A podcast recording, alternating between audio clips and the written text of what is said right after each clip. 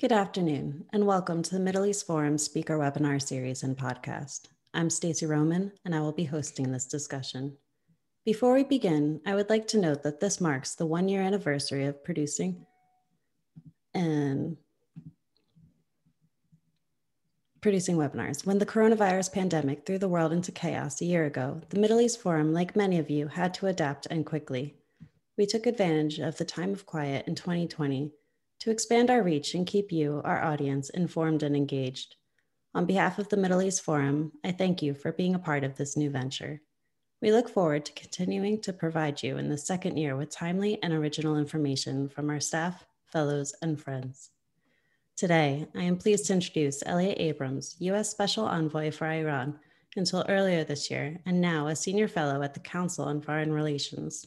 He will discuss Biden and Iran two months in Following his presentation, Daniel Pipes, president of the Middle East Forum, will ask Mr. Abrams questions. Therefore, we are not soliciting audience questions today. And with that, I turn the discussion over to Mr. Elliott Abrams. Thank you very much, uh, Stacy. I'm happy to be able to do this. Perhaps I can begin by just saying what is the problem that we are addressing? Uh, what is it that Iran is doing uh, that presents a challenge to the US? And I'd say uh, four things actually. Uh, obviously, the nuclear program, which looks like a nuclear weapons program. Uh, we know this from the Israeli archive, which showed that they kept all of the weapons information and the team together. We know what countries uh, behave like when they truly do not want an option for nuclear weapons. We saw it in South Africa, for example, under Mandela uh, Brazil, Argentina. Uh, that is not the way Iran is behaving, keeping lots of secrets, hiding things from the IAEA, um, insisting on the right to enrich. Now, the most recent threat mentioned was um, to go to 60% enrichment, which is useful only for nuclear weapons. So, nuclear program first. Second, uh, support for terrorist groups and interference in Iraq, Libya, excuse me, uh, well, Lebanon, Syria, Yemen, um, attack. There was an attack today, actually, in Riyadh by the uh, by the Houthis. Third, the uh, missile program, and fourth, um, repression, the human rights violations. We remember November 2019 when it seems that hundreds of people were killed and thousands uh, jailed. Trump policy was uh, what's now known as the maximum pressure campaign. That is, um, we want Iran to do things the regime doesn't want to do. The only way to get them to do that is pressure. Um, we thought that the JCPOA was a very flawed agreement that uh, paved a way over time with reasonably short sunsets for Iran to have a legitimized uh, nuclear program. Um, so uh, we imposed this pressure, although it's wrong to think that that was done over a four-year period.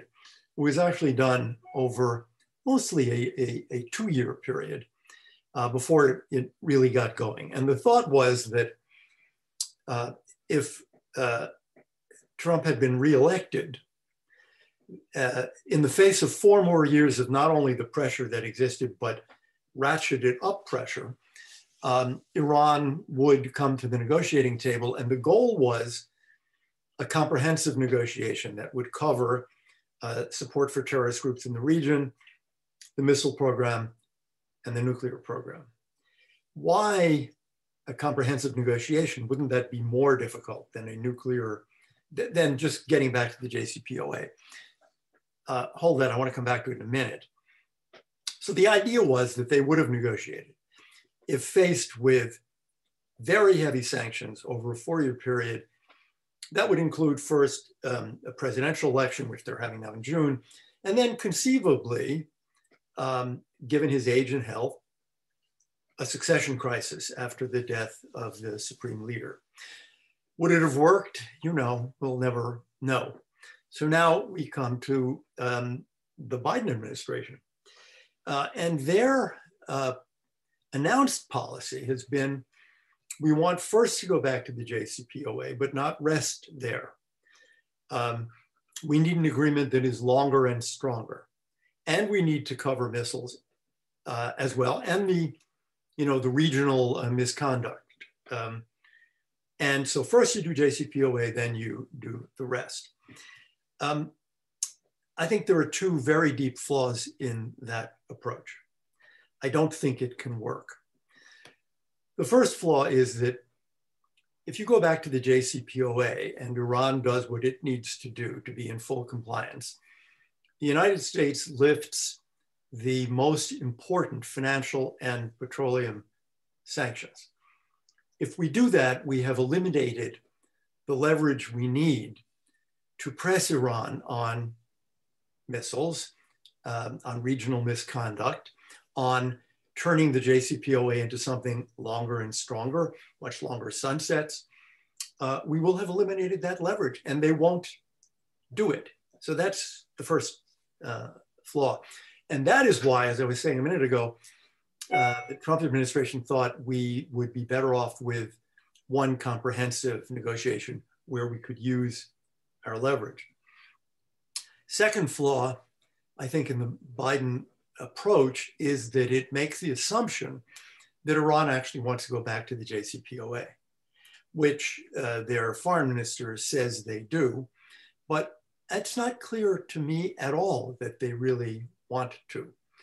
You know, um, their economy is reasonably stable, even under the maximum pressure campaign, largely uh, due to China. And you may have seen some press stories today about how China is ramping up possibly even to taking a million barrels a day of Iranian oil. Uh, and that, you know, that can rise. Why would we think that the supreme leader wants to go back to the JCPOA? They have to move backwards on their nuclear program. And for what? Uh, so they can have more of a consumer economy so that people can buy a new car, so that people can vacation instead of vacationing at home, vacation in, you know, in Turkey or why would he want that? Why is that a big deal for him? So, uh, you know, at the end of that road is good, normalized relations with the United States. Do we actually think he wants good, normalized relations with the United States? I don't. So where is the Biden administration now? I would say that if it is not possible to go back to the JCPOA, and we can all see that it may well not be, it's unclear what their plan B is. It's unclear what they will do. So far, of course, they um, they've been they've uh, I would say been hanging tough. Uh, they have not lifted sanctions at all, nothing. Um, they have not panicked, and I think one of the things that Iran is trying to get the West, meaning the European three and the U.S., to do is to panic. Um, because of their increasing violations of the JCPOA. The Biden administration is not panicked. And they did, in the president's first few weeks in power, uh, take military action. That strike, um, not in Iraq, but across, just across in Syria, at a Kata'ib Hezbollah um, location, warehouse. Um, there are some tough questions ahead, I think, for the Biden administration what do they do if Iran deviates more and more from the JCPOA? Next steps would be enriching above the 20% level they're at, uh, putting online not only the uh, IR4s, more advanced centrifuges, but perhaps even more advanced than that. Um, they have started to exclude IAEA inspectors. They could go further there too what does the United States do if all of that happens? Because it moves them down the road toward nuclear weapons. Secondly, what does the United States do if in one of these attacks by Iranian backed militias in Iraq, if Americans are killed? We saw the president uh, react militarily to an attack in which Americans were not killed. So presumably he's going to have to do more. Um, it's a very difficult question for the administration. And again, I don't know what plan B is. I, it does seem that the president and the you know, the most important people um, on his team, which would be the Secretary of State and the National Security Advisor, are thinking about this uh, anew. It's not 2015. They uh, recognize this. I think one thing is missing. Uh, I believe it's correct that candidate Biden said, as uh, the last several presidents have said, that we will never permit Iran to get a nuclear weapon. We'll do what it takes to prevent that. I don't think President Biden had, has said that, and I think it would be useful and significant um, for him to reiterate. Like my predecessors, I will not permit that to happen. Um, I assume there are debates about all of this, debates and discussions within the Biden administration. Among the key figures in the, in the White House, CIA, um, DOD, State Department, one sort of uh, one question uh, as to which I do not know the answer is where on that spectrum is the president, who's obviously the most important figure. So uh, to conclude, um, my view, I guess I'd say, is so far so good. The administration is not panicking at what uh, Iran is doing in an effort to panic us. It is not giving sanctions relief um, merely to get Iran to come back to the table. Um, they may have made some missteps in Yemen, but they are speaking now more and more about helping defend Saudi Arabia. Um, they're trying to keep the E3 close to us, which is a useful thing to do. So um, again, I'd say so far so good. And uh, I guess leave it at that so we have some time for discussion.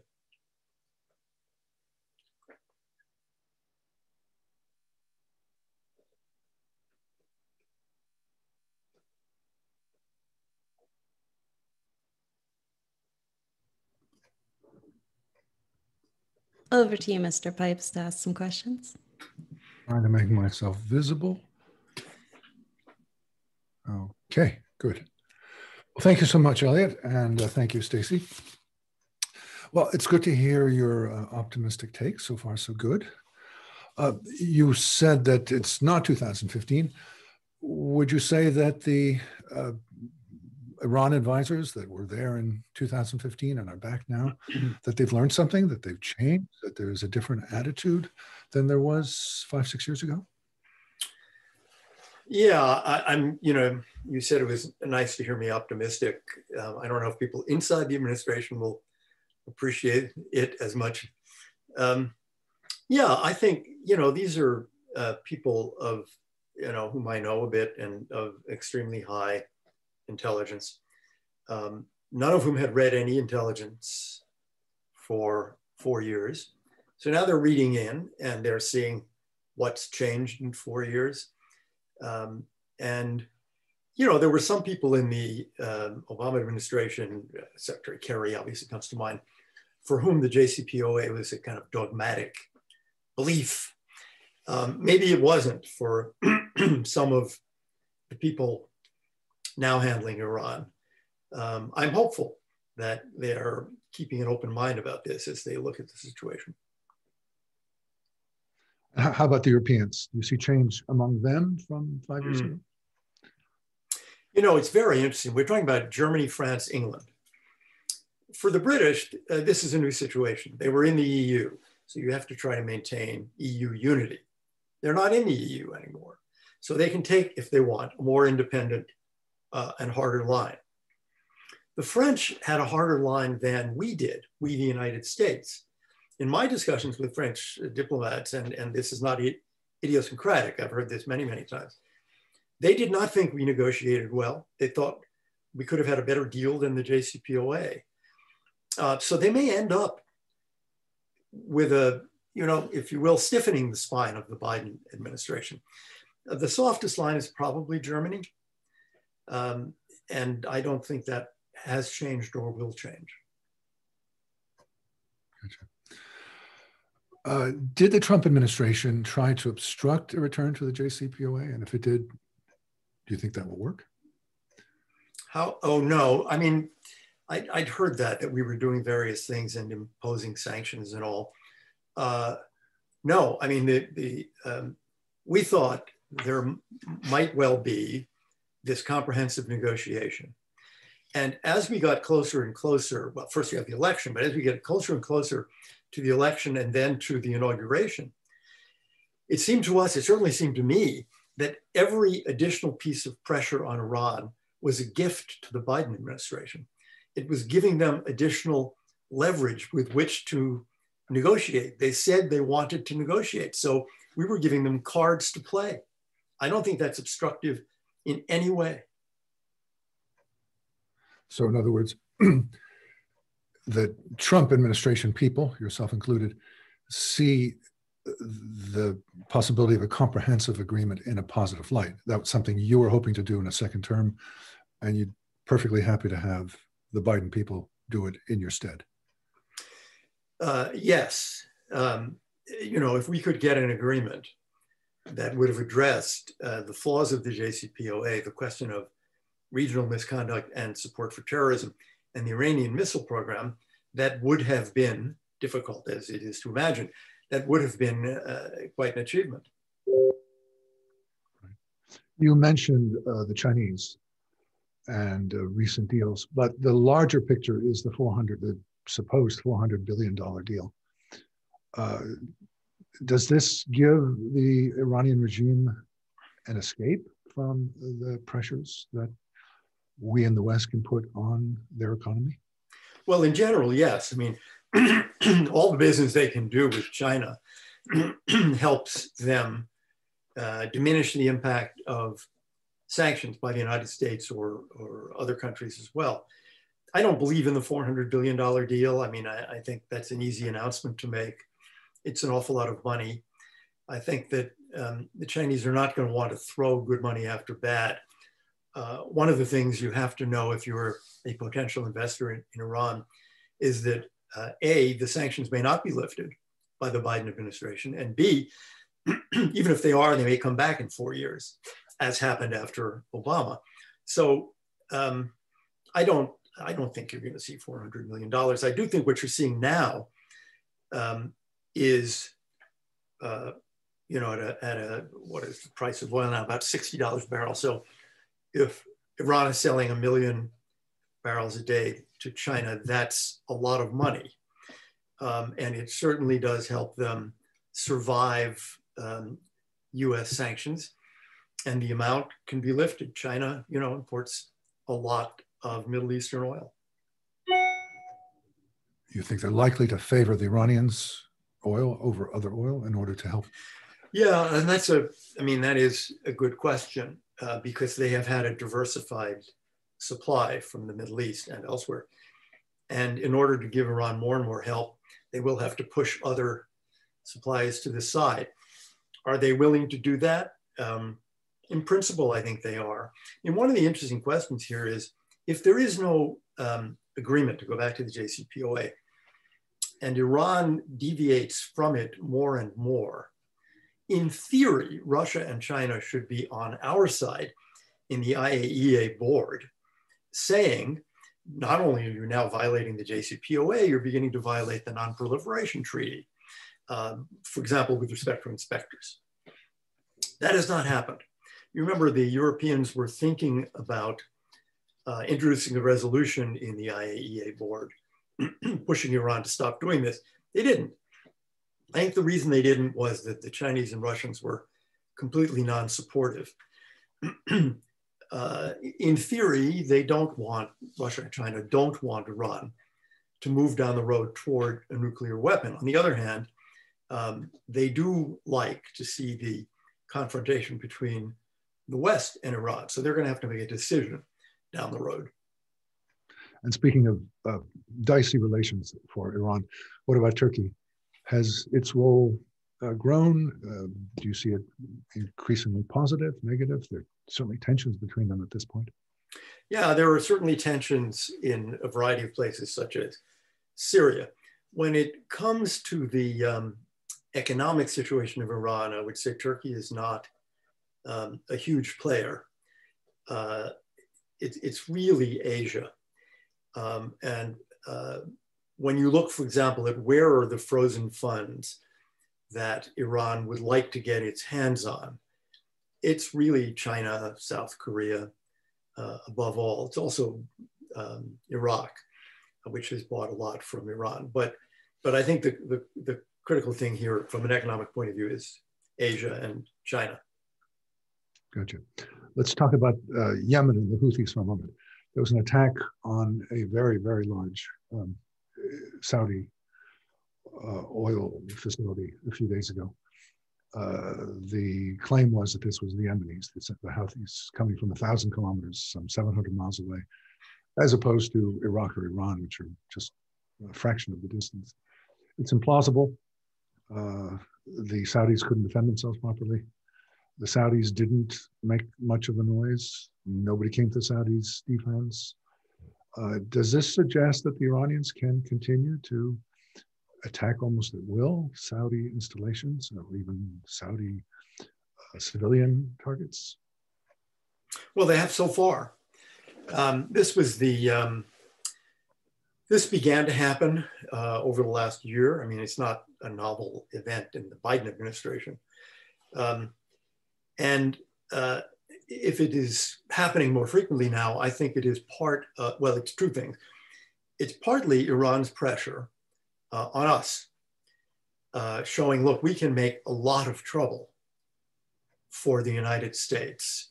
Um, and then I think it's partly also just uh, positioning before what could conceivably be uh, some kind of negotiation uh, among Yemenis and outside powers to try to come to, to try to end the war in, in Yemen. Um, but yeah, I mean, the, the, um, one of the things that Iran is doing here is attacking Saudi Arabia from north and south, uh, as, as well as just from Iran. Uh, and, uh, you know, I think it's been really quite striking. The Biden administration began with this distancing from Saudi Arabia in Yemen. We're out. Um, and within a matter of days, it had to start uh, sort of turning around and saying, well, but, but you know, we want to uh, absolutely defend Saudi Arabia. And that, of course, becomes more and more significant because Iran is more and more frequently attacking Saudi Arabia. And, you know, these are not border attacks. I mean, again, there was another one in Riyadh today on an oil facility. Um, so uh, we are going to have to pay more attention uh, to the defense of Saudi Arabia from rockets, missiles, drones. I think today's attack was uh, a drone attack. It is striking, of course, that the Saudis don't hit back. Uh, so, uh, uh, you know, it looks as if the thing that we should be doing that would be most useful is uh, helping them with defense against these attacks. Again, on the uh, Houthis, the Trump administration in its final days designated yeah. the Houthis as a terrorist organization. The Biden administration immediately reversed that. Can you review the state of play? how that well, happened and um, you know without meaning to be flippant at all about a horrendous situation the the reason the justification for designating the houthis as a terrorist group is that they are a terrorist group that is they commit regular frequent attacks of terrorism attacks against innocent civilians uh, so they have well earned that designation um, the, I don't think it was wise for the Biden administration to reverse it, uh, in one sense at least. It was something for nothing. To say to the Houthis, we might contemplate doing this if you would contemplate doing A or B or C. That's a negotiation. But simply to walk away from it in exchange for nothing, I think ran the risk of delivering a message that um, we want, we just want out of Yemen, that we are simply distancing ourselves from Saudi Arabia. It looks as if those were the messages received by the Houthis, whose misconduct has been greater since the Biden administration did that. So I would have negotiated it rather than simply walking away from it. Gotcha. Uh, turning to home, uh, the Trump administration pursued a series of vigorous investigations into the Iranian Revolutionary Guard Corps, the IRGC, and into Hezbollah and their networks in the United States. Uh, where did those end up, uh, and what do you see going forward? Um, I would say first, this is not, you know, I was in the State Department. That was not obviously a State Department responsibility.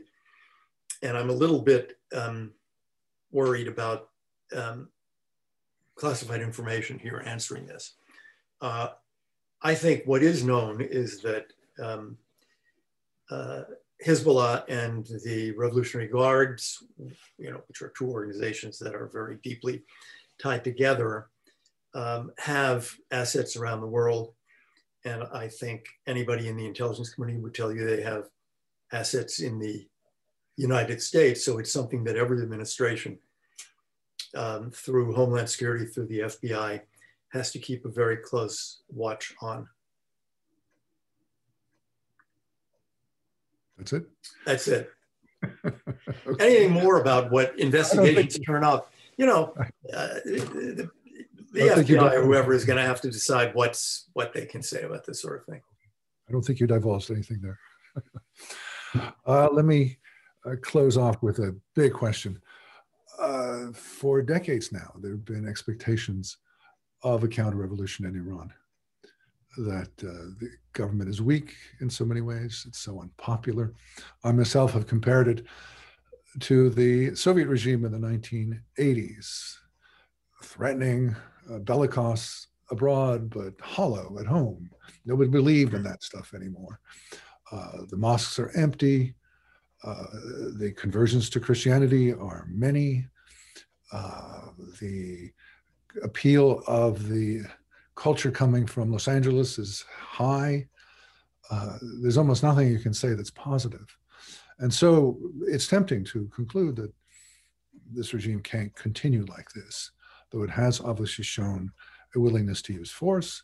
And there has not been a clear leader. There has been no Khomeini of the counter revolution. What are your thoughts on the stability of the regime and the possibility of a counter revolution? First, I agree with your description. Um, in order to remain in power, the regime um, has had to use uh, force and has had to kill its own citizens in significant numbers. It cannot face, cannot dream of facing a truly free election. Uh, we saw on November 19 a very large uh, uprising in many parts of the country. Uh, this was not, you know, the sort of North Tehran upper middle class. This was a broad-based uprising, um, which they brutally suppressed um, the people who are running the regime have not lost the willingness to kill to remain in power. I do think you're right about um, the, the failure of the ideology for many, many, many Iranians. And one hears, I don't know how you know one can quantify this, but for example, that young mullahs have a hard time getting married because no young woman wants to have anything to do with them. And as you say, the mosques are um, uh, not well attended in many parts of the country. How does that translate into um, the end of the regime? How does it translate in an opportunity for people of Iran actually control the destiny of their own country? Um, you do have in the Revolutionary Guards and the Quds Force and the Basij um, people who at least apparently are still willing to fight for the regime and for themselves. So I don't think it's really possible to, you know, to give a number and say this regime will be gone in 10 years or 20 years. I do believe that um, at some point, uh, the people of Iran will be able to uh, take back their own country. They have wanted to do this for many decades certainly it was what was behind the Iranian Revolution in 1979. I don't think, I think we've seen in the case of the Soviet Union that no such despotisms can really last forever.